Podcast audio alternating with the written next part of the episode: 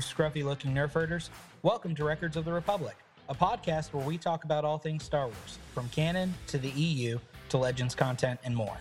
We are your hosts, Wade and Kevin, and we're going to make the jump to light speed as we try to tackle today's topic of conversation with you. Strap yourself in and don't get cocky as we embark on this journey together into the Star Wars universe.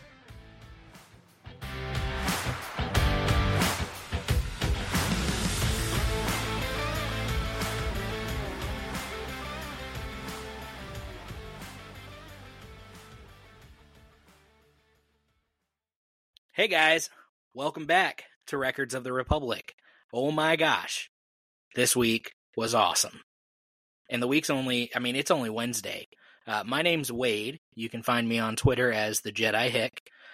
And joined with me today, as always, is my friend and probably yours, hopefully yours, Kevin. everybody. You can also find me on Twitter at KJ914 or the Records of the Republic. J A. Yes, yeah, you can find us at Records of the Republic on Twitter as well. But if you want to be friends with us individually, that's how you find us. My Twitter is still very new. Yeah. I'm still learning how to. Just as I started learning how to Twitter, uh, they changed it to X, so now I'm Xing. Is that what it's called? Yeah, I, th- I think that's what they've called it now. Is just X. No, I know that's the name of the app. Um, I mean, but everyone's still calling it Twitter and or tweeting, you know, when you're posting. But I don't know what the actual if they're still going with tweet or if they're Yeah. redesigning all of that as well. I don't know. No idea. No really care. idea. I don't care to look at. it. I think it's stupid. Kevin, question of the day for you before we dive into Ahsoka. And this is definitely related to Star Wars. Uh, how do you feel about preemptive strikes? That's a super loaded. do you mean do you mean in Star Wars or do you mean like in real life? how do you feel about preemptive strikes? I don't think I'm gonna answer the pre like the real life example. I don't want that. Uh, Um, I guess I don't know what I feel about them in Star Wars either because I don't think I've ever thought about it. But that has been eating at me all week, and I was like, "Oh, this is going to be a great question." Yeah, because I've been reading Thrawn. I think it depends on who's doing the preemptive strike. Right? Like Why? if Why is that? if it's the Empire doing the preemptive strike, I'm just I'm gonna assume that it's for Empire reasons and they're just trying to terrorize and take control. But if the rebels are doing it, they're probably doing it to get at the Empire and take some of that control back. So it's situational. I guess that would be my answer. That's a good answer. I like it. The reason I ask is because I'm almost done with the Ascendancy tri- uh, or Ascendancy trilogy Yeah. for Thrawn, and apparently, I mean the big the big reason he gets banished from his people is, from what I've been told, something to do with preemptive strikes. They don't believe in it, and they've got rules within their military uh, that are against it. Um, and my assumption is he breaks that rule, and that's why he gets banished. I haven't finished the book, so I don't know the exact on it. But I was also reading the Thrawn, some of the Thrawn comic books, Yeah. and he he talks to the Empire when they when they find him on this planet and essentially capture him and take him back to the Emperor. Um, he talks about that being the reason he was banished. So, uh, also another note: if you guys haven't read the Ascendancy tril- Ascendancy trilogy, y'all need to watch or uh, read it. I cannot word today. Hi. For those of you who can't see, Kevin's daughter is on the screen. Oh, how old is she now? She is 20 months at this point, almost two. Okay. Wow. That's Isn't that crazy, crazy? man. No. That is nuts. I can't We're- imagine having three kids total. I mean, the older kids can kind of fend for themselves for the most part. But Yeah, they keep each other entertained. yeah. But yeah, I mean, for those that don't know, we're recording earlier than we normally do. So I've Yes. got the I've got the kids around. So hmm uh, you might hear some background noise. Miss Rachel is on. I don't know if you can hear it. Hopefully not. But I can't. there might be a little bit more distraction than normal. Ironically, I do not have the kids, well, the kid home right now. So it works out really well. I got off There work go. a little early. So you might hear the trucks passing by the window, but Yeah. you won't hear my kid screaming. So there's a plus. There's a plus and minus to everything. Right, Kevin? Amen, sister. There's always a silver lining. That's right. Um, but anyway, yeah, the Thrawn Ascendancy trilogy is fantastic. I mean, it is arguably one of the best trilogies I've ever read. And it really has nothing to do with mainstream Star Wars whatsoever. But it's really, really, really good. And it's considered canon. Yeah, it is because I mean it. It does have stuff. To, I mean, it, it it's centered around Thrawn and the Chiss ascendancy. So I Yeah. mean, it does have stuff to do with Star Wars, and you know they do refer back to Thrawn's interaction with Anakin. The funny thing is uh, that interaction that happens. Uh, they mention it. It it takes place in the middle of the second book in this trilogy, but they don't actually cover anything that happened in it because Zahn, the author, covered it in the Imperial era trilogy Thrawn books. So I thought that was kind of neat. So it, it pays to to read both trilogies to have that information on you. Um, but fantastic series, definitely recommend it. I'm not even done with the last one, and I'm gonna say these books are well worth reading. Um, if nothing else, they're incredibly well written. I'll get But, to them. so that all of that to say, that's why preemptive strike was on my mind, and I well, said, what's "Well, your I'm gonna." opinion? I, I I mean, I would say it's situational too. Thrawn, from a tactical point of view, views preemptive strikes normally as not something you want to do unless you there's a need for it. Because he said, you know, essentially, if you you have to wait, which is the in the Chiss ascendancy, there the rule is you have to be fired upon before you can fire, which morally makes a lot of sense. Yeah, I mean, you you don't retaliate with a, you know a laser blast unless you've been blasted at first. But Thrawn points out tactically that then determines the time and place, and it gives the opponent the tactical advantage of knowing when and how they're going to attack you, and you basically have to know how you're going to respond in a bunch of different situations. So, you know, and he kind of works around that in a couple of ways throughout the books, um, where he doesn't technically break the letter of the law, but he's definitely flirting with breaking Yeah. the law. um, but he gets he he does kind of work his way around it. So I'm really anxious to see how he does get into trouble in the end and how everything unfolds. Um, so if you guys have read the book, don't tell me anything about it until I confirm that I have finished it. But it's really, really good. Excellent. But yeah, I would say it's situational as well for preemptive strikes because I, I would agree. I think you know the rebels are not going to wait for the empire to attack their base before they go and attack. You know the the empire. They're they're not going to wait to to blow up the Death Star. Different So- motivations. Yep. I think there, and I think it does come down to there being a true good versus evil, you know, versus having the relative moralism.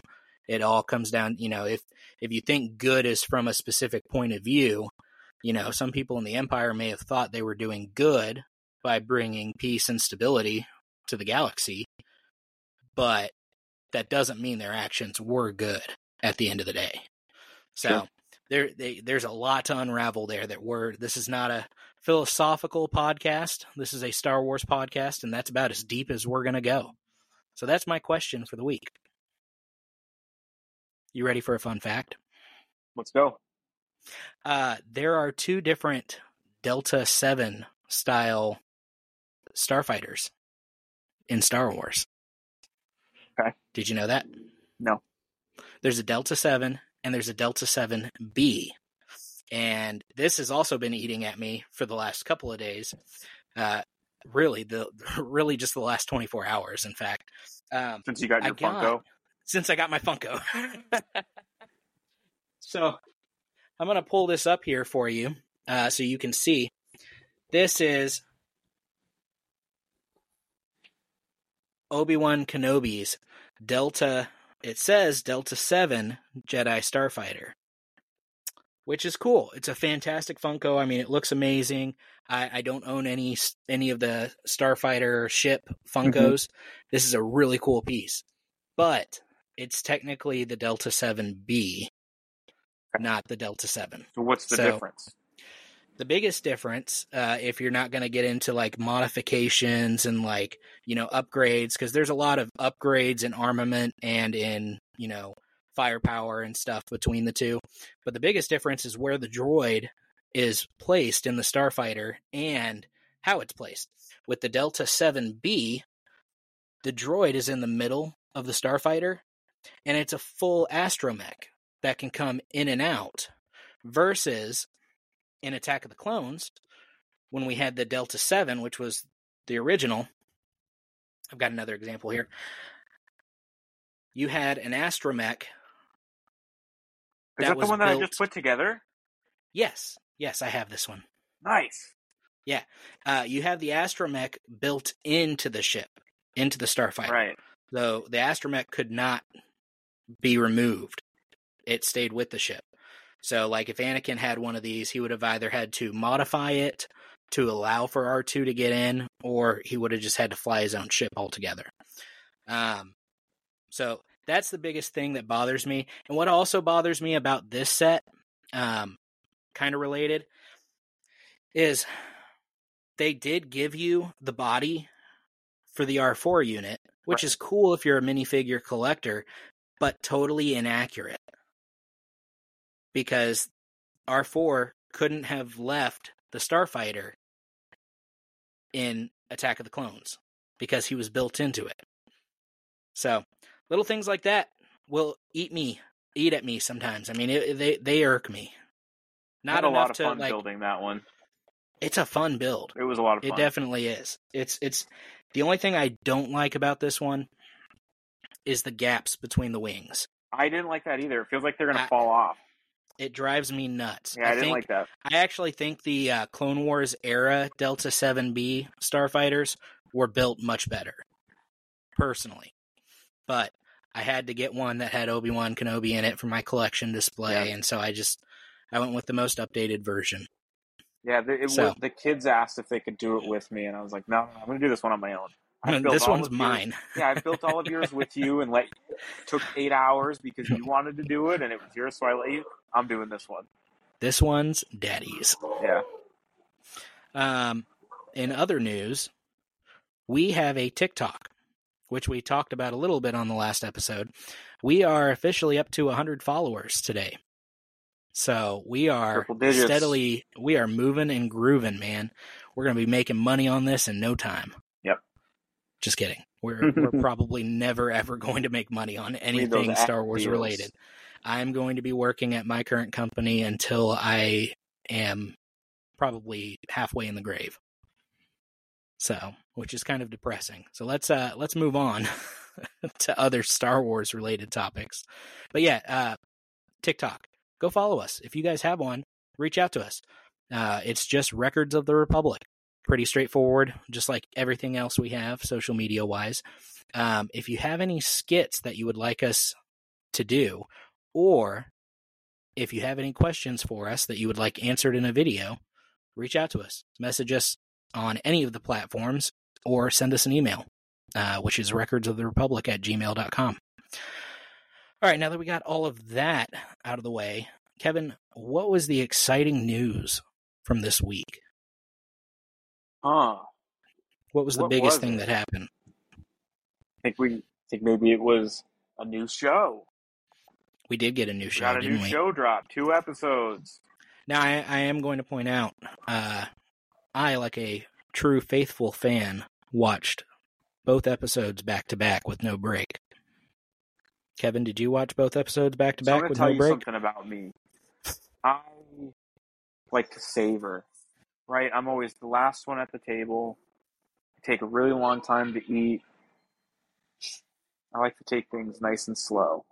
So I know you're trying to paint yourself in a better light than me because I've only watched the one episode, but uh, it was on purpose. I like to marinate, you know, big fan of slow cookers.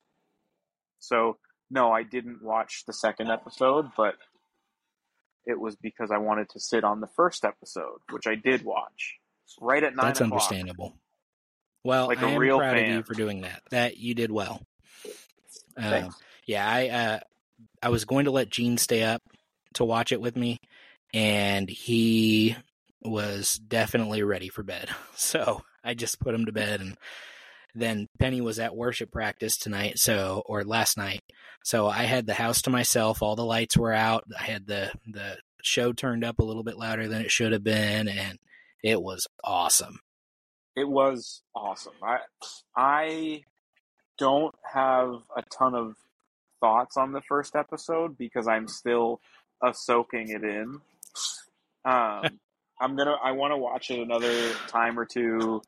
You know, really look at the the storyline. Last night was just pure enjoyment, right? Like it. Yeah. it- to me, it felt the same as when the first episode of Obi Wan Kenobi dropped, or Sure. you know, there was just I was very very excited in a way that doesn't happen a ton. So I wanted to make sure I really soaked it in and, and enjoyed the experience. And I'll go back and and look for the academic stuff Yeah. after. Well, uh, I did take notes while I was doing that.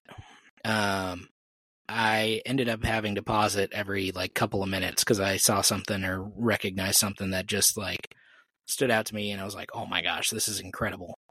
Um, so they mentioned Home One at the yes, beginning, that was cool. which was which was cool. I think that's where they were going to meet up to transfer Morgan Elsbeth.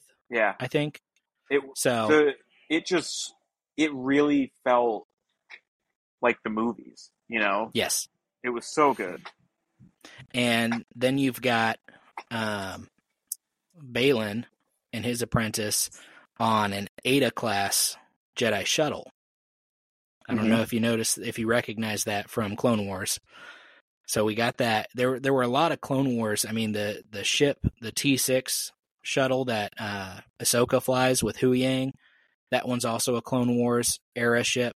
So it was kind of cool to get some of these Clone Wars connections um between you know with such a with such a long span of time in between Clone Wars and this this event happening in Ahsoka post Rebels. I mean, it's really, really, really neat um, to see some of these ships still in use. Right. Um, let's see. Uh, we got General Syndulla, we got Chopper, we got Sabine Wren, which we knew we were going to get some of these characters, but I didn't realize like how well these actors or actresses were going to pull off the characters. Like it's hard sometimes to go from an animated character to live action and get that transfer. Um, and obviously they did a good job with Ahsoka. You know, Rosario Dawson does a very good job as Ahsoka. But I thought these other actors and actresses did a really good job uh, playing their um, Characters. animated characters. So, you know, we got we were we spent a lot of time on Lothal, and what I really liked about this is I I really felt like this episode, these two episodes as a whole, but especially this episode, um, really helped tie up kind of the end of Rebels. And I do think, you know, a lot of people make jokes about, in fact, I think we've made it, about this being Rebels season five. And to an extent, at least in these first couple episodes, it kind of is. Or maybe like, uh, you know, season 4.5. But I think once we get past this initial, hey, we're reconnecting characters, reintroducing them, hey, you know, showing how where their relationships are, where they're standing in their current organizations, whatever. I think it's going to branch off in its own direction Yeah. as its own show eventually. Um, so really excited about that because I, I mean, I really, really, really love the Rebel show. So to see them pay a lot of homage to that, I mean, we got. Uh, let me see, make sure it was in episode one. Um. Yep. Okay. So everything there is in episode one. So we got Governor Ryder Azadi, which was cool because he was from Rebels. Wasn't it don't Mr. Krabs, I don't know if he plays Mr. the Krabs. actor? You might be right. I don't know if he's played um, Mr. see. Krabs or not. But we did get Governor uh, Azadi. We also got Jai Kell um, as a senator, which was cool because he was a former cadet in the Imperial Inca- Academy on Lothal with Ezra. Um, so that was really cool. We got E Wings, which we kind of knew we were getting from the trailer and from um, the Lego sets that were coming out. But that was a really cool scene, seeing Sabine on the uh, Yeah. the speeder bike and doing all her Yeah, stuff, cool. just being her own badass character. She's she's just dope. It is Mr. Um, Krabs, by the way. There we go. We have confirmation. I forget the actor's name. I was just Me reading too. an article about him. Anyway, he also played the um oh, what's his name? From The Mandalorian, the jailbreak episode where they're pulling out the uh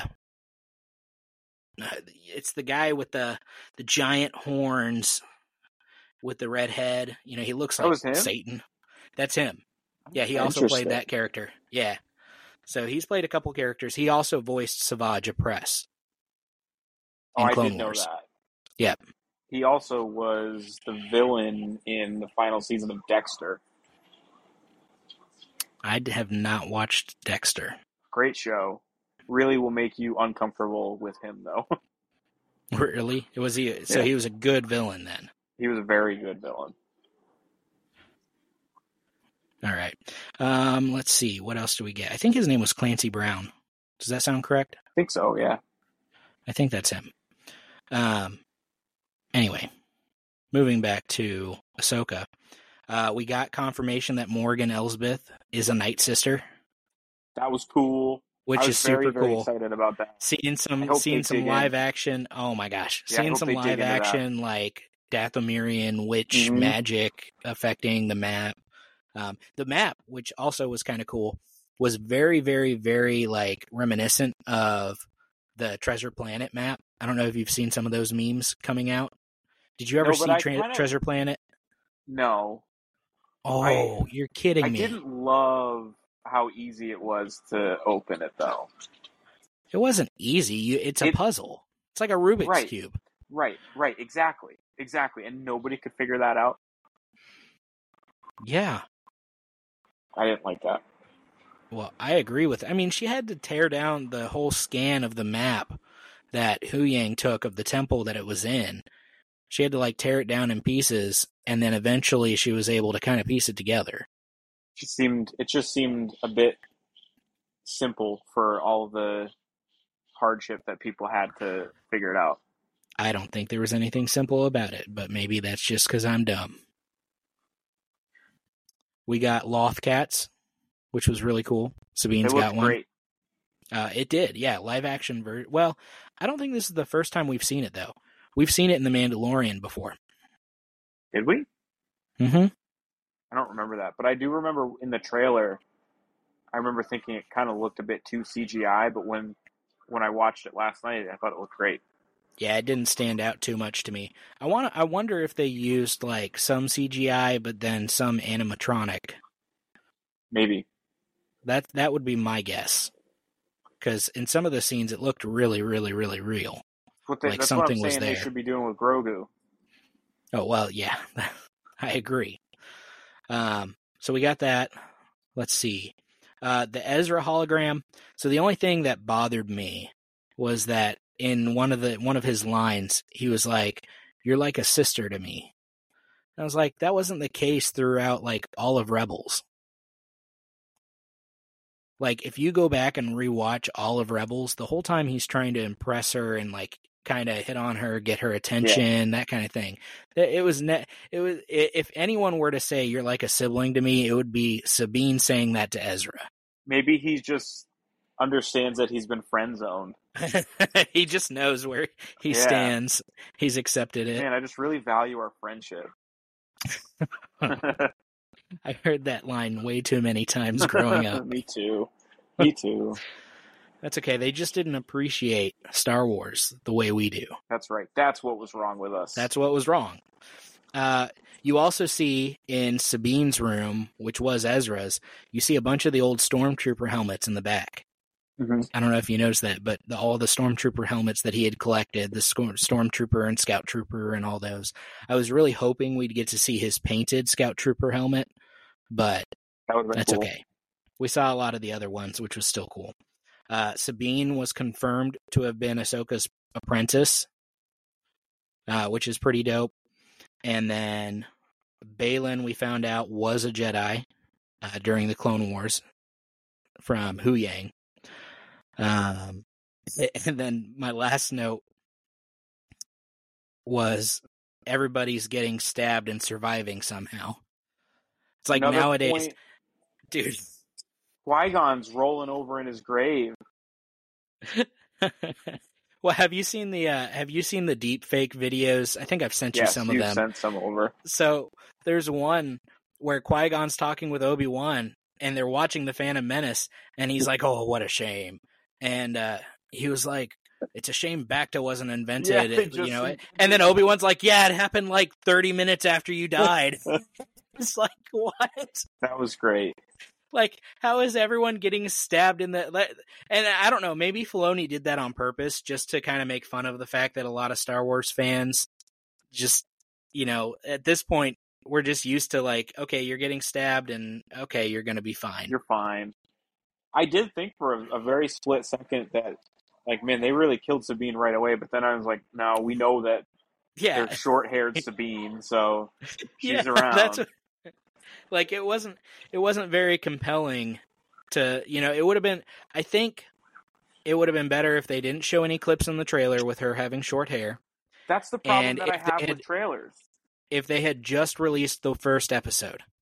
Yeah, that's I think it would have been that's the fine. problem that I have with trailers because think about how much buzz there would, how much more buzz there would be if we didn't know that. Yeah. Right. Like it, it's it's why I don't like trailers. It's why I try to stay away from them because I they sometimes they take away from big moments like that. They absolutely do. So, and my biggest takeaway from the show is Huyang lives. He got a lot more screen time than I thought he was going to get. too. Dude, I didn't I thought it was going to be like a simple nod and then maybe he was, you know, maybe he was just and I I will say someone pointed out um on Twitter. I was talking with them and he was like, you know, my concern is why isn't Huyang, who's been around for, you know, thousands of years with the Jedi, over helping Luke rebuild the Jedi Temple and Order? And I don't, you know, I, I don't think I don't that's a, an invalid question to ask. Um, I think it would make sense for him. And maybe, you know, I think this is all. I'm thinking there's a possibility that they haven't gotten that far yet. Whereas, you know, with Boba Book of Boba Fett, Luke's rebuilding the Jedi Temple and everything, or building a new one, I should say. You know, maybe they haven't gotten to the point yet where Ahsoka is with Luke on, you know, in, in that atmosphere where Huyang can be that transferred end over. up that way because they definitely made it a point to to. It, it was clear that Huyang still his programming is with the Jedi, Oh, yeah. right? So Yeah, they made it a point to call that out a couple of times. So I could see it ending ending with him being And that's Luke. and that's what I think it's going to be. I think they're going to try and tie in, um, you know, the OT characters with this show, Yeah. just Very like they have with the Mandalorian. Yeah, Um, but yeah, it's it's been fantastic. It was a great episode. I'm super super super stoked um, for the next episode, um, especially because we'll get to talk about episode two at that point as Mhm. well. Uh, just because episode two had a lot of really cool stuff that I, I I'm biting my tongue on. I've got to keep like and don't go look at our our shared notes page because I've got all of my episode two notes on there. reason. Okay, good. I figured that's what Um, you were doing. That's exactly what I was doing. Um, so episode one is definitely a win. I mean, both episodes are a win in my opinion. Um, a lot of questions have been answered. There are still a lot of questions left needing answers. Um, the one thing I want to see, um, we've seen. I'm trying to think. We got to see a little bit of the Inquisitor in episode one, right? I don't think so. Did we not? I don't think so. Okay. Well, he becomes a bigger player in episode two, and I'm really interested to see how much of a player he is because when you look at some of the Funkos that we're getting released all in a group, he's one of them. And Mm. he's actually the only bad guy Funko in that group. You've got Hera, Ahsoka, Sabine, Chopper, Huyang, and then you've got the Inquisitor. So I'm really interested to see who this character is and like what his. I, I've got some theories that a lot of other people have, but I'm trying to just stay away from theories with this one and just take it as it comes. I'm surprised they didn't do a Baylan one. That's why I, I'm really curious to see, you know, because Baylan, in my opinion, in this episode was awesome. Yeah, I thought the like robotic. He looked like robotic when he was deflecting the uh, blaster fire. It was so cool.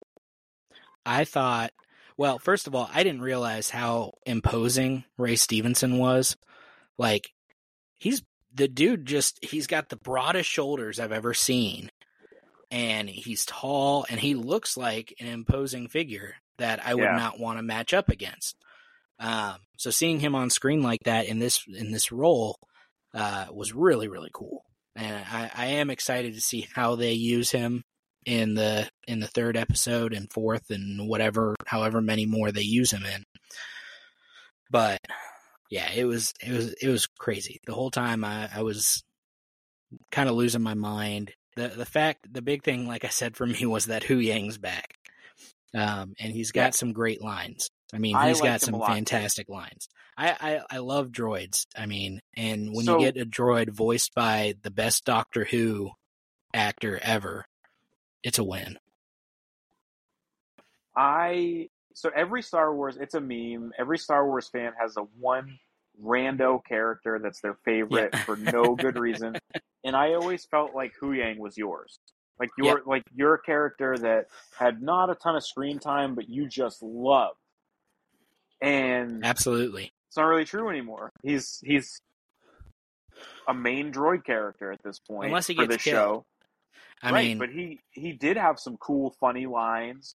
I think the voice acting was spot on, yes, so well done. So I, I see why you like it. he he is fantastic. I mean, he is every bit the droid I remembered from Clone Wars during that the Gathering arc, where they're going to get the Kyber crystals and all that, and Yeah, get sidetracked essentially with Hondo. That's who. That's someone else I would love to see in this show at some point. Hondo. Is Hondo because Hondo showed back up in Rebels, Yeah, so it's time. they've got to bring him into live action at some point. You do get Hondo in Disney World, Yeah, which is kind yeah, of cool. absolutely. It was cool to But see I want him. is. I want him in live action on TV because he's hilarious. I love Hondo. He's a some of these Dave Filoni original characters are just so so awesome to me. And that's not to take away from George Lucas, you know, original trilogy characters that exist at this time. Yeah. You know, Luke, Han, and Leia are fantastic characters, and Chewbacca. I want to point out that I'm mentioning Chewbacca. I saw a video on TikTok the other day that just talked about Han, Leia, and Luke during the garbage compactor series or uh, scene in uh, A New Hope, and it really drove me nuts because Chewie is still a huge part of the team, and he gets left out so often. Yeah, So, but a little off my soapbox there. Um, but yeah, Huyang is Huyang's back, baby. Huyang lives. Uh, I mean, he doesn't live; he's a droid, but Huyang is around.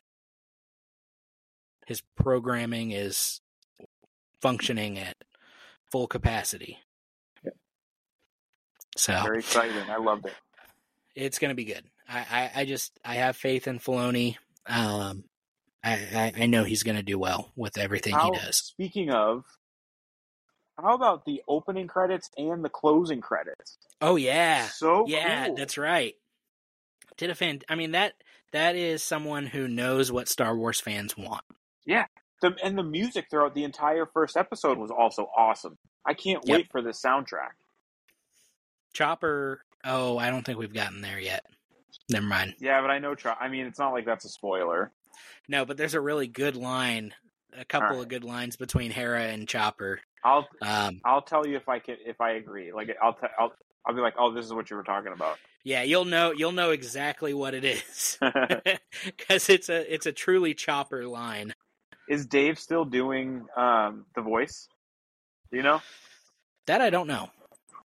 I'm assuming so. Does it sound Um, the same? Oh yeah, it sounds exactly like Chop. I would from- assume it's from probably Rebels. Dave then. So it probably is, but just I'm, I'm, I'm, I when I get off this podcast episode, I'm gonna start the exporting, which will take a little while, and I'm gonna go watch it again because it was that good. You should, and then Probably text me watch it. about it. Yeah, I will. So that's Ahsoka for us. If you guys haven't watched it, uh, go get Disney Plus if you don't have it, and go watch it because it is well worth it. Um, on top of that, we have not been able to do our Return of the Jedi review, Return of the Opinions. So we're going to do that since we're only doing one episode of Ahsoka, and next week we'll do two and three. Um, so let's transition into Return of the Jedi. Let's do it. Kevin, how did you feel about Return of the Jedi? Um, the same as I always do. I love that movie. Uh, I still, the if you guys remember last time, I talked about how I think I'm ready to to bump Empire ahead of Jedi, which Jedi has always been my favorite of the original trilogy, and I stand by it. I think Empire is better than Return of the Jedi. Still love it. But- Empire, in my opinion, is just overall better. the scoring for me did not match up with that. I thought Empire was going to squeak past it, and it still didn't. Empire had a higher score for me than than Jedi. Well, let's dive into that. So, what did what score did you give Return of the Jedi for characters? Four point two five. Okay, I gave him a four point five. Yeah, I mean, there's no question about the characters. You get Palpatine. Yep. Um, not the first appearance, of course, but uh, I would say it's the best, right? Like it's it's the most. Obviously, you have Palpatine in in Revenge of the Sith, but it's new Palpatine. Like this is Palpatine. Yeah, this is like freshly revealed. This yeah, is, yeah. the Return of the Jedi is like this dude's been sitting on the throne. Mhm. He's in full effect, full swing. I mean, Yep. the galaxy's in shambles, and it's all because of him. Yeah, I mean, so there's of course the heavy hitter characters that we all know that are in there that are gonna bring a high score. Luke, Han, Leia, Chewie. There you go, Wade. Um, yep, thank you. I appreciate that. R2s, 3PO. There are a couple that elevate it for me. I am I've always been a huge fan of the intake droid at Jabba's palace. Um, that's just barking at 3PO and, and R2.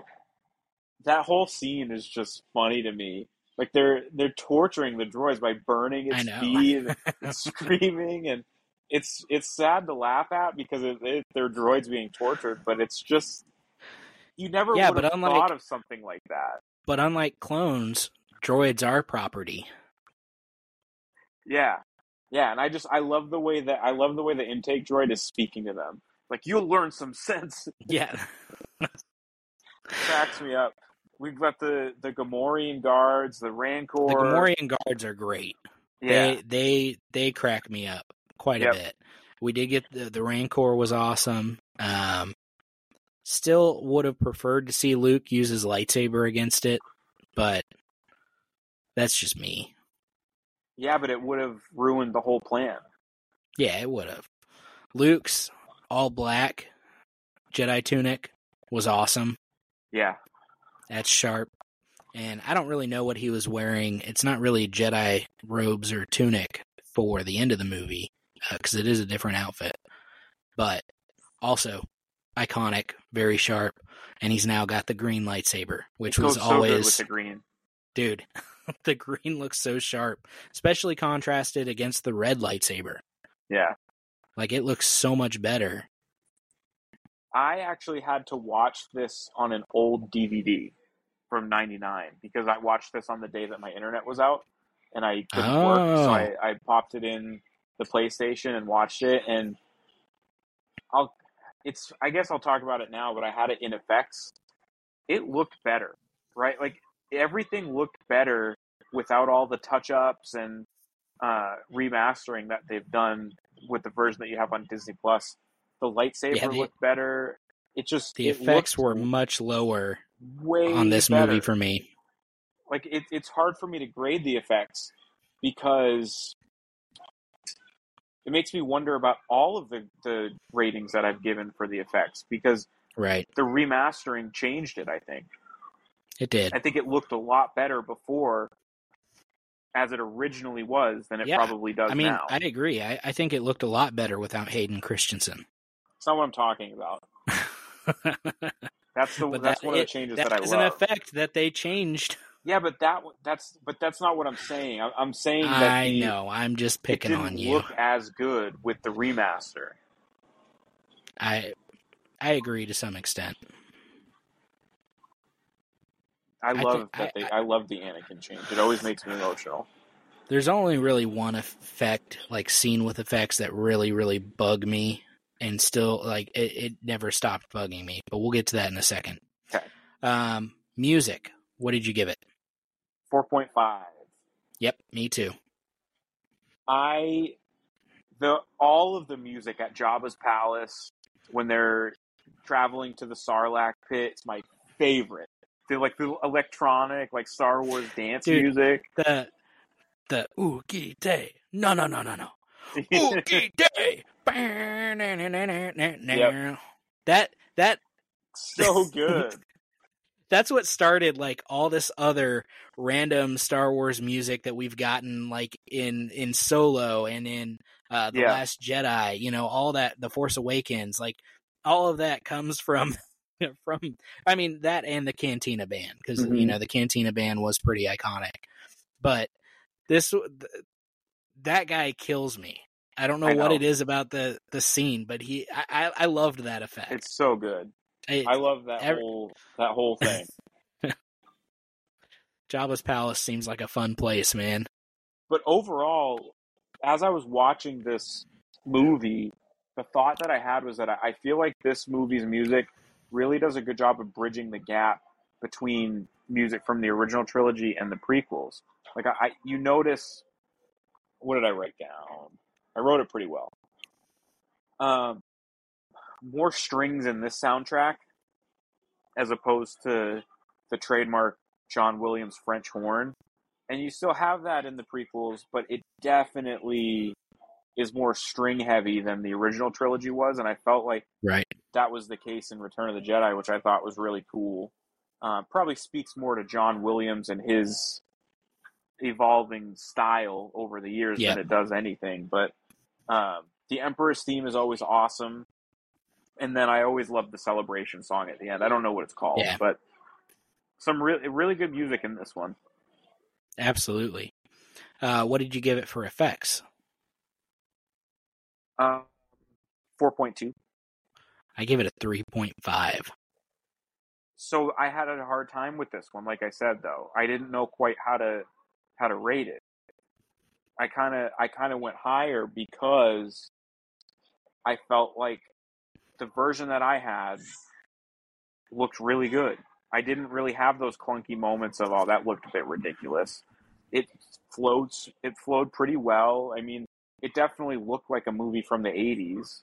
You could tell it wasn't as good CGI as it is now, but it made me again it made me feel like maybe I'm judging these effects harsher because I'm looking at the cleaned up polished version that we have on Disney Plus when right.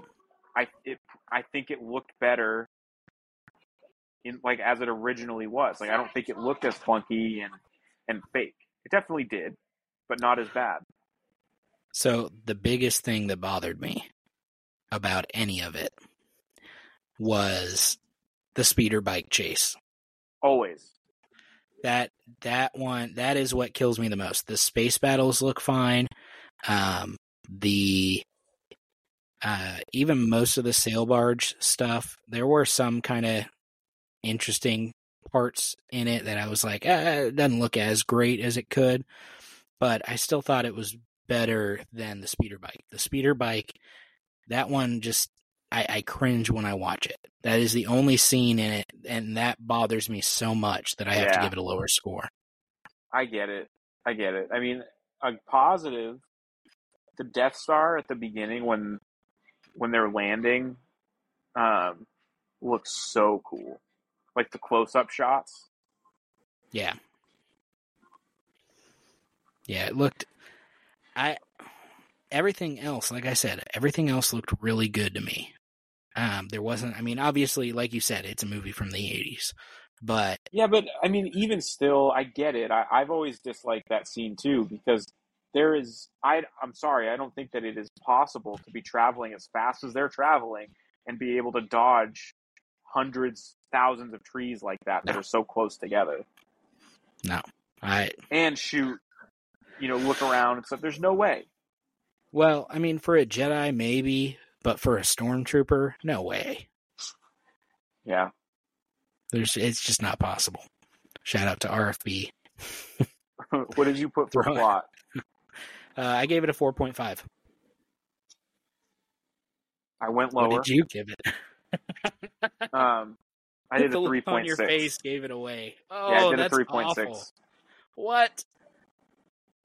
I What? What wasn't there to like about the plot? All right.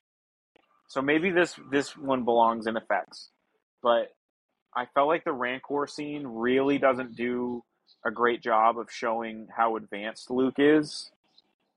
Um, but everything else about the plan was great. It really like him and Leia. I assume put that entire plan together. Everything that happened seemed intentional. I don't know if Luke planned on being sent to the sent into the the Rancor No, I pit. think I think Luke was a backup plan. what I do you mean? Leia Leia was originally going to try and sneak Han out of there. Sure, yeah, that proves the point even further that they did a great job of having a good plan. Um, but I don't know. I just I didn't really love the execution of how Luke took down the the Rancor. I don't know. Why. I mean, what I don't know what why. else are you going to do? You're surrounded by some rocks and some bones. I know. He doesn't have his lightsaber on him. I, that was something I had issue with to begin with. He should have had his lightsaber on him, but that, as you pointed out, would have ruined the whole plan. I think that But how are you? If you get dropped into a dungeon you didn't know was there, and you're facing a rancor, and you've got nothing at your disposal to kill it, what are you gonna do, Kevin? I don't know. I'm not. I would die. That's what I'm I would saying. die. I So don't know. I just I think it Luke, could have been. Luke did a fantastic job. he did do a good job, but I think that I, that's why I think it might belong in effects because visually, I don't think it did a good job of showing that this is a Jedi Master or Jedi not. Knight. He's Jedi. He's not even a Didn't- Jedi Knight. Yes, he is. He calls himself Yup. a Jedi Knight. He does. Yoda does not. Yoda points out there as they're on Dagobah, you know, Luke goes, "Then I am a Jedi," and Yoda goes, "No, you're not yet. You still have to face Vader. That's his final test. Only then does he become a Jedi, and that's that's Are you sure that's point. not in Empire? no, that is in Return of the Jedi. Did you watch the movie, Kevin? No, wait, I didn't. I've never seen the movie. I mean, We've watched so a lot of movies over the last couple of weeks. we have. But when they're when they're sitting on Dagobah, because he goes back because he was going to finish his training, and he says his training is complete. He then he is a Jedi, and Yoda goes, "No, not yet. You still have the final task of facing Vader." And that's when Luke's like, "I can't kill my father," and Yoda's Alright. like, That I mean, it's that or All nothing. right, so point granted, but I think that I think that given the rest of canon, that's a too high of a standard that Yoda is setting on on Luke. it may be. It Nobody may else be. had to face a Sith Lord to become a Jedi Knight. Obi Wan did it. He didn't have to. He could have. But he did it. Right, he did successfully, but that wasn't the only path for him to become a Jedi Knight. He could have faced the trials. But I'm. Who is going to judge whether Luke? I mean, Yoda's on his deathbed. He's not going to be around to judge whether he passed the trials or not. Yoda saying, "This is your trial. You have to face your father." That's not the point. That's not the point. The point is that that is way too high of a standard. I'm not saying it isn't, All but right, I'm saying that was the standard that he was given, sure. and he So- does it successfully. the main reason for my lower score on plot is one that I think we're going to probably debate on. Because we haven't Um, debated at all on anything else. No, I think this one's going to be a real point of contention. Uh, I think we fall on opposite sides of this, but I need you got to let me say my full point Okay. before you Okay. debate me. The Ewoks winning, how they won, was ridiculous. I think maybe you could put that under effects if you want. I think it's nuts that they had these tripwires out, that they had logs perfectly placed at a ATST height to be able to crush it, that they're flying with their gliders, dropping a couple rocks and taking down whatever they want to take down. I don't think the execution of that made any sense at all. I I I do grant that it is possible that the Ewoks could win because they have the advantage of it being their home planet. They know the woods, they they know all the good spots. But I'm sorry. The dropping the rocks from the sky and taking everybody out just is nuts to me. So I get it if we're talking about them dropping the little rocks on ATSTs. But most of the rocks, from what I remember, were being dropped on stormtroopers. And as they drop the rocks on these stormtroopers, it essentially knocks them down to the ground, which would realistically happen. And the rest of the Ewoks basically take over from there and like jump these guys. How heavy can these rocks be if an Ewok is carrying it on a glider that is just a glider? There's no propulsion. They're just gliding. Yeah? You that's that's a good point, Wade. You have to you have to No, grant I don't that. I don't think that's a good point. I think these gliders That- could absolutely I mean, No. Kevin, Have you you ever used a glider? listen, I'm telling you, if you drop a rock the size of my fist, all right, from up in the air, even if I'm wearing a helmet, that's going to still knock me to the ground if it hits me in the helmet. Absolutely. But that's not That's the point that I was saying. just making. The, the The glider, the glider. Listen, The point that I'm making an is- African, an African swallow can carry a coconut. That's a different reference. I don't know if you get that one. Do you know what that's from? No. Oh, no! the the European versus African swallow is is a joke from Monty Python's Holy Grail. Uh. As they're riding up to the castle and he's clacking the coconuts together, and the guys at the castle start debating about like how did you guys get a coconut? Because they're in the middle of Europe, and then they start debating about how it could have gotten there and then they start talking about swallows and whether they can carry the coconut. It's the same thing. It's the same exact thing. But okay. So I'll, I'll i'll give that to you and say all right maybe they can't carry these rocks on a glider. Even though i think if we were to like mathematically look at it we probably could make it work all right i'll give this to you and say that may be a little janky but these Ewoks are experienced hunters, and I think part of it is the effects. You know, if they were CGI, they'd be much more formidable. But these guys are experienced hunters. I mean, they they were able to catch uh, Luke, Han, and Chewie, and C-3PO and R2D2. Um, you know, it would make sense that on their home planet they would have uh, defense mechanisms in place, especially if an invading force like the Empire. Now, granted, they would be rudimentary defenses, but they would still be in place to some extent um, for hunting purposes or general purposes. The other thing that you could say is they may have set it up.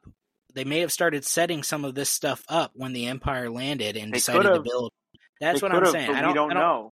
So that's right, my but that's what I'm saying. Wade, It's not so outlandish that it that's could not have. what I was saying. My, I'll read you my note exactly as I have it.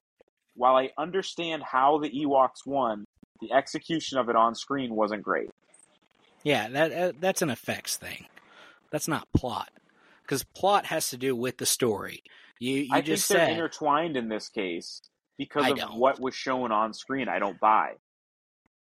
But the storyline of what happened you said you can get and that's what Yeah. plot is i don't think plot has anything to do with the visual execution visual execution has everything to do with effects But even if it was great effects, I still wouldn't buy it if the if it showed a CGI Ewok dropping a, a rock from the sky. Let's see I i, still wouldn't buy disagree. I, I, I told think you we would could do it. disagree. I, I think we could i think we can make it work i'll I just test have, it a- I i'll have go a problem with listen that. i'll i'll go build my own glider jump off the roof and drop a rock so you can see how it could work Make sure um, Penny sends me details on the funeral home. I'll send you some flowers. I mean, realistically, their gliders wouldn't have worked to begin with. They don't. They're not great gliders. They probably wouldn't have worked. But no, let's let's go back on this because in Rebels, the the the Rebels team uh, were able to glide on very rudimentary gliders, just like the Ewoks did, and it was they were much bigger people. So Don't know. I, I think it's doable. I think you're wrong. I think you're wrong on how you scored it, and I think you're wrong on whether it could have happened or not. Okay. Well, I think you're wrong for thinking that it could happen, and I think you're wrong for how you scored it. And that's fine. We'll we'll leave it there. I gave it a 4.5 for plot. Here's another one. Leia says that she's always known somehow that Luke is her brother, but where was that when they kissed? Yeah, I, that's a that's a common one. I have to agree with that one. Um, yeah, there's there's no question. Um, Just an example of maybe some not so good George Lucas dialogue. That was yeah, that was not a, even dialogue, but just continuity of writing between movies. You Yep. know, kind of making changes and making adjustments as you go. But I mean, if we picture Alderaan as like Alabama, then it all makes sense. It's not a big yeah, deal. I don't. I don't think that's. I don't think know? that's what happened. No, Alderaan seems a lot more sophisticated than Alabama. Yeah. just a little I'm bit. inclined to agree. Yeah. So, some right, so what'd you give call-outs, o- though. I got a couple Okay, good notes because I Okay, do love this movie. I don't want. I don't want it to be dominated by the things Yeah, it that I sounds like like. you hate it, but continue. I loved the Rebel briefing. I thought that was super interesting. Well done. I loved. I love any Rebel briefing when they all get together. They're making a plan, yeah, and then of course everything between Vader, Luke, and And- Palpatine, Palpatine. Yeah, top notch. Which is why I always loved and put Jedi ahead of A New Hope and Empire because that part of the movie is just so compelling. Yeah. So good. it's fantastic. Um, Yeah. The especially when you start to get into like how Vader and Luke are fighting, and then you know when Luke goes and kind of hides and is kind of avoiding Vader, how they use his sister to draw him out. Um, and start fighting back in anger. And then at the end, the biggest thing, and this is when Luke becomes a Jedi, is when he tosses his lightsaber aside and says, I am a Jedi like my father before me. That that's the moment when Luke passes the trial. Yeah, That that's that's the moment that Yoda was Yoda wasn't necessarily saying you have to kill Vader. It's that you have to defeat the Empire. That you have to defeat the heads of the Empire so that the Empire shatters and hope is restored. And I think that's the moment where Luke truly becomes a Jedi is when he throws it aside and says, I'm not going to kill this man. I see, I, I can feel there's good in him. You know, he's struggling with his feelings and how, where he stands on all this. I'm not going to kill him. I can't do it. Yeah. It's I- I particularly guy. compelling because of the parallels to Anakin in Revenge of the Sith when he's when Palpatine's trying to get him to kill Dooku. Yes, I think except that Anakin does fall, and I Yeah, think that's a good point. that's the that's you know how I feel about parallelism with Star Wars fans. I think a lot of times Star Wars fans will reach and look for parallelism where it's probably not parallelism, but I think that's very intentional because it visually looks very similar too. Yeah, yeah, it was the. I, that's why I think the plot's fantastic. The effects, not so much, but the plot, plot's good. Plot's very good. It's a good plot. I think three point six out of five is still a good score. That's a bad score. That's why I No, gave not. effects three point five. that is a that is a bad score. All right, overall entertainment. What did you give it? Four point four. I gave it a four point seven five. Nice. Very nice. Again, everything other than the speeder bi- bike scene, I love. Yeah. Everything. I got I got another dialogue that I didn't particularly I didn't dislike it, but I I, I put brutal. um when Leia finds Han and he's like, Who are you? And she goes, Someone who loves you. no, that that's that's, a perfect. No, No, it's that- not. No, it's listen, not. listen, listen, listen, listen, No, listen. it's not. It's The Cheese last- City. No, it is cheesy, but that's part of the beauty of love. Love is cheesy at times. No. It absolutely is. It Listen, didn't the fit. last it didn't fit. the last no, the last thing Han heard, the last thing before he was frozen in carbonite was I love you. So the very next thing that he hears is her saying someone that loves you. Instant click. no, He's instantly able to identify her because of that. didn't like it. No. Cheesy. You're you're just you're just a stick in the mud, Kevin. No, I'm not. I love I love a good love story.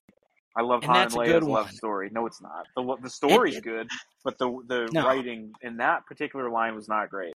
I thought it was Um, fantastic. It makes so much sense. And I, I think Lucas was spot on with it. I don't think it doesn't make sense. I just I think it's way too cheesy. No. Sometimes there is a thing, uh, a such thing as too cheesy. I don't think that was too cheesy. I think that made sense. I I think it made sense. I just didn't like it. I think it, I think it could have been way better. How can you not like what what would you have done instead? Don't know. Not that. I don't claim to be a better writer. I never made that claim. I just I, I thought it was great. I thought it was a perfect callback to say, you know, to what was said. The last conversation he had was simply I love you, I know. You know, and then he's like, Who are you? The first conversation he has when he comes back is a is a callback to, to what happened in Bespin. I would have liked it better if it was the reverse. If um Like he Leia- finished it, he came out with I love you. yeah, if if it if she was the one that hadn't said it back, Yeah. I maybe would have liked it better. A funny line that I ne- that was always in passing was when they're in the Imperial shuttle and uh, Chewie's complaining and and he goes, "Yeah, I don't think the Empire had Wookiees in mind when they designed her." Or I love the I don't know, fly casual. Like how do you fly casual? Perfect. That's such a Yeah. classic line. the the banter between Chewie and Han is almost always just pure gold. Yep. Yeah, they did a really good job in, in this one about really showing you how much Han loves the Falcon. Oh yeah. I Yeah, like when that he a lot. he gives her he's like insisting Lando take her and then he's like, "But don't get a scratch." And Lando's like, "I won't." And I he have your word. I have your word. It's like, oh my gosh. And then he's sitting in the shuttle and he's like, I have a sinking feeling I'm never going to see her again. Like, Yep. he's showing so much more emotion to the, his Yep. ship than he is to Leia. but even Lando, even Lando, like you could see how much he liked um, the Oh, yeah. Oh, yeah.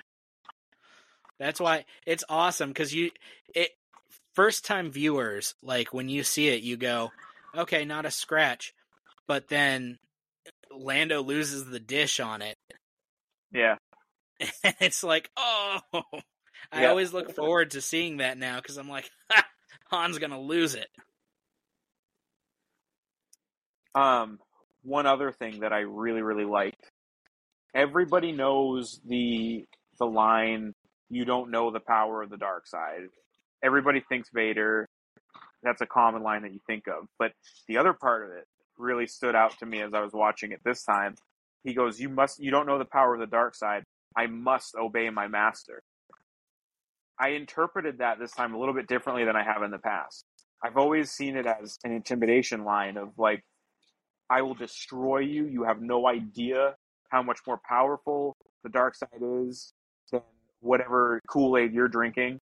But that second part of the line really made me feel like it was like a you should be scared of this because I'm scared of this.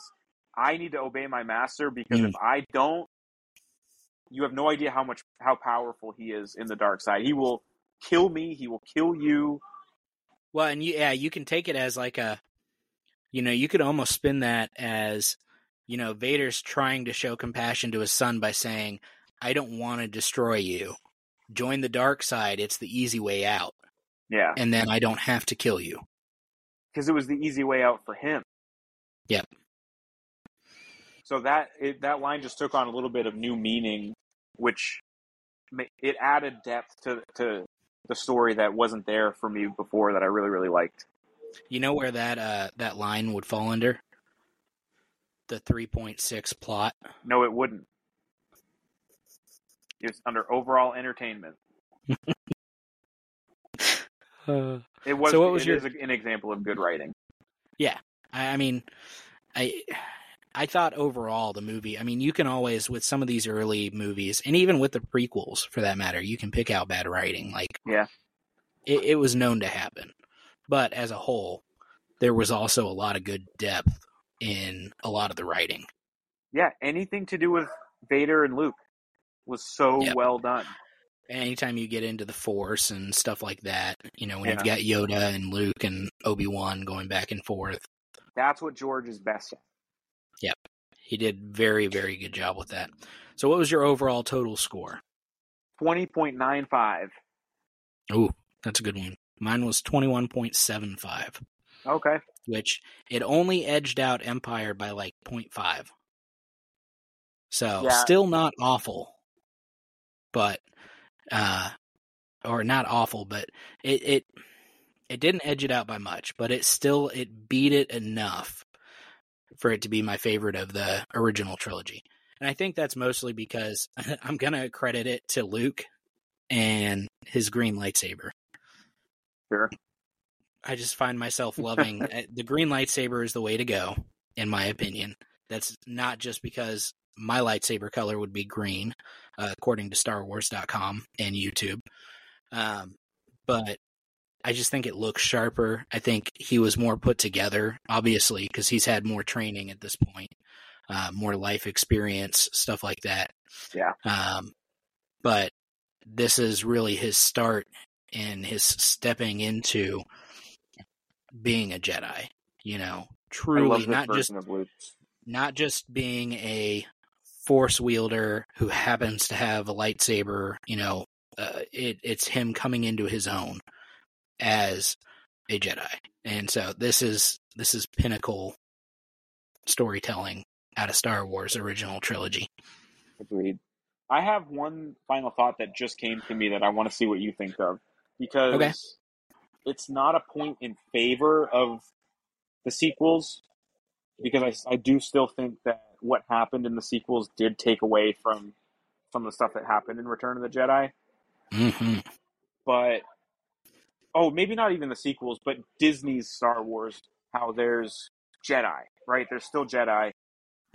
The way that I think you can interpret Return of the Jedi is that Luke is going. There may be scattered Jedi here and there, like doing their thing, trying to take down the Empire, but Luke is going to be the one that brings back the, the Jedi, like the new Jedi Order. And I do yeah. think that the sequels, you could make the argument that they did minimize that, but that's for when we re- when we review those movies. Um, Yep. But him be Yoda saying there is another and, and all that, I don't think that it means that there's literally no other Jedi. I think that what it means is that these two are going to be the ones that that have the potential to bring it rebuild back. the order. Yeah, yeah. because any of the other Jedi have either turned into mercenaries, have abandoned the old way of life, or are they're literally just, just, not powerful enough. in hiding. Yeah, there's there's a bunch of other stuff going on. Like what he's saying is, you are the direct line left for the Yeah. Jedi Order to survive. Yeah. you know, because at that point we don't know where Cal Kestis is in life, if he's still alive or not. Uh, we know that Yoda had had interactions to some extent through the Force with Kanan and Ezra, but Kanan's dead or transformed into a wolf, lo- a loth wolf, um, and Ezra's missing, so we don't actually know, you know, whether he's alive or not at the time of Ahsoka, and Ahsoka's obviously going to explore that um, some, which is going to be interesting to see. But Yeah. to our knowledge, and potentially to Yoda's knowledge at that point, they may have been the last Jedi that he knew of existing. Yeah. You know, Ahsoka's not a Jedi. You know, we've made that clear. So, who knows what else may be out there? A lot of the Jedi have turned to the dark side. Um, so, no idea. Yeah, for sure. But fantastic movie. Very well done. Um, definitely my favorite of the original trilogy still. Empire's close. And maybe at some point in my life, Empire will surpass Return of the Jedi. But for now, Return of the Jedi is king. Very fair. They're all they're all great. All three of the originals. They are. That's true. I enjoyed With reviewing that- them. I, I have two. I'm glad we're taking a break though, because I don't think I could take the sequel trilogy right now. I'm in a good place in my life, like mentally, emotionally. Um, you know, Ahsoka's out right now, so we're gonna enjoy Ahsoka for a while, and then maybe every once in a while sprinkle in a sequel trilogy movie, or just do that after Ahsoka's gone. I think we So- should just do it after Ahsoka's done. That's possible. There, you know, but maybe we run out of something. You know, maybe Ahsoka stalls and there's a a filler episode that is just boring and we don't really have much to talk about. Yeah, we don't either way, we don't like character development over here. Yeah, that's right. so either way, we will um we will be doing the sequel trilogy. It just won't be anytime immediately uh, because we have Ahsoka, and Yep. more importantly, we have Professor Huyang. More importantly, Yep. Uh, with that, I think that's all we have for today. Thank you guys for joining us as always. Um, you can find us on TikTok, Instagram, uh, Reddit, Twitter, or X now. X. Um, what else do we have, Kevin? Do we have any other social media? I mean, we've got. TikTok? Uh, yeah, I said TikTok. Discord. We do have a Discord server. Um, still trying to figure out how to use it. I have no idea what I'm doing, but Kevin Yeah. is learning a lot better than I am. So we do have a Discord server, Records of the Republic. Um, so hit us up. You know, send us an email, send us a message. Let us hear from you guys. Leave us a review with a rating, five star preferably. Um, I think that's about it. Kevin, you got anything else? Nope. All right. As always, may the force be with you, and remember, this is the way.